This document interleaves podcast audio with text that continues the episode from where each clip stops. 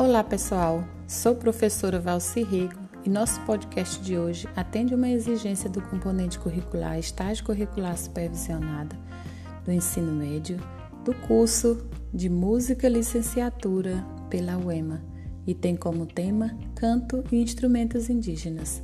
Vamos aprender um pouco mais sobre esse tema? O canto indígena brasileiro é um dos elementos do grande universo cultural dos índios, povos que primeiro habitaram e habitam o Brasil.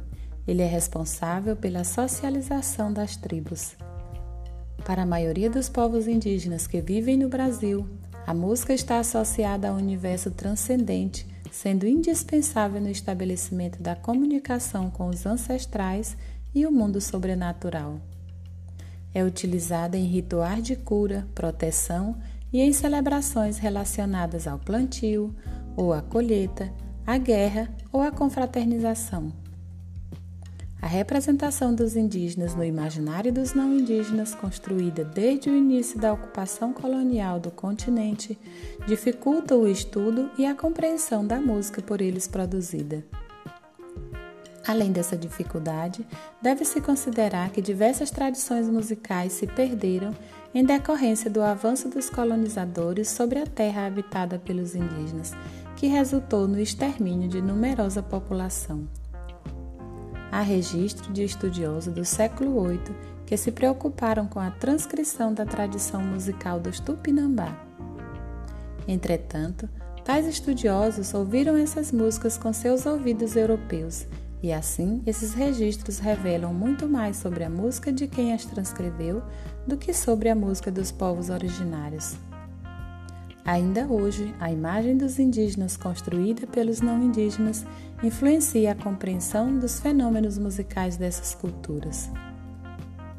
A relação com o canto apresenta diferenças entre as variadas e dinâmicas culturas indígenas no país. A música indígena é ligada desde suas origens imemoriais a mitos fundadores e usada com finalidade de socialização, culto, ligação com os ancestrais, exorcismo, magia e cura. A criação de novas músicas se deve aos pajés, que as intuem em seus transes, onde estabelecem contato com seus deuses e ancestrais, ou aos guerreiros mais distinguidos da tribo que sonham com elas.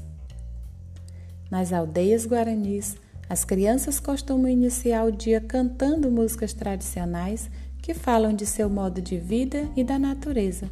São os mais velhos que ensinam a elas a técnica do canto e explicam a importância e o significado de cada cântico esse processo faz parte da educação da criança indígena e contribui para a preservação da cultura guarani.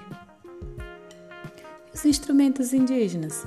Os instrumentos utilizados pelos índios e o significado a eles atribuído são aspectos essenciais da música produzida por eles. Nessas culturas, os instrumentos têm uma origem, uma história e uma finalidade, trazendo consigo, em geral, um mito. A voz é outro elemento fundamental na música dos povos indígenas. Para muitos deles, ser um cantor não é só saber cantar música, mas saber se ornamentar, dançar e representar sua comunidade. Entre os indígenas, predominam os instrumentos musicais de percussão e sopro, confeccionados com materiais que se encontram na natureza.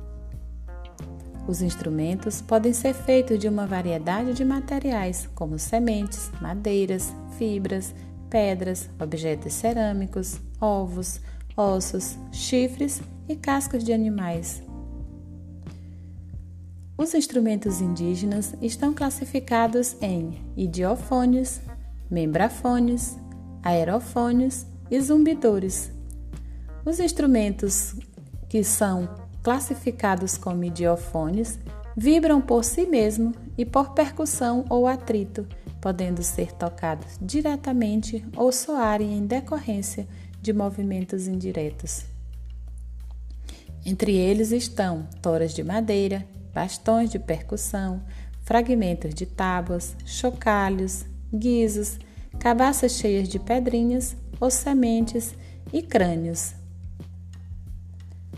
Os membrafones são instrumentos que soam pela vibração de uma membrana nele distendidas, como são os tambores.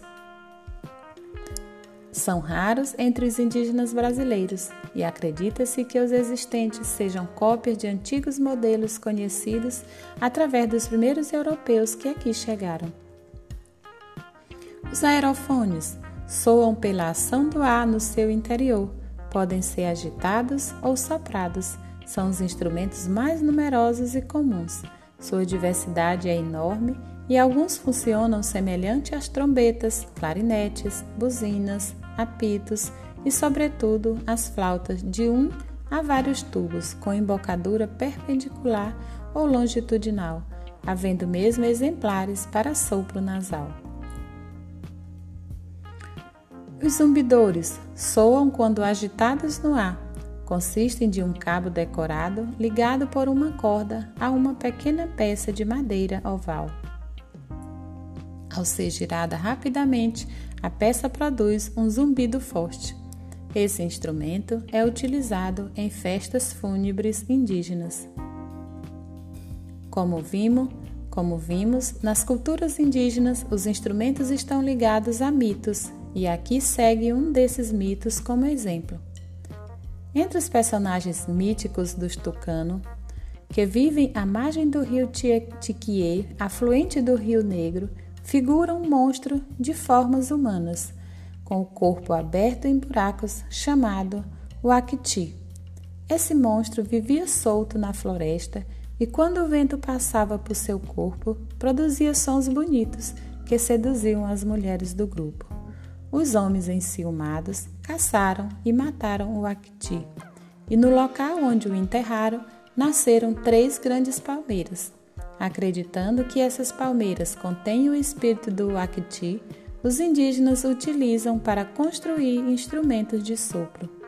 Suas flautas só podem ser tocadas em rituais masculinos, pois se as mulheres ouvirem seu som, podem se tornar impuras Inspirado nessa lenda, o músico mineiro Marco Antônio Guimarães fundou o grupo Acti, famoso pela pesquisa e pela construção dos próprios instrumentos.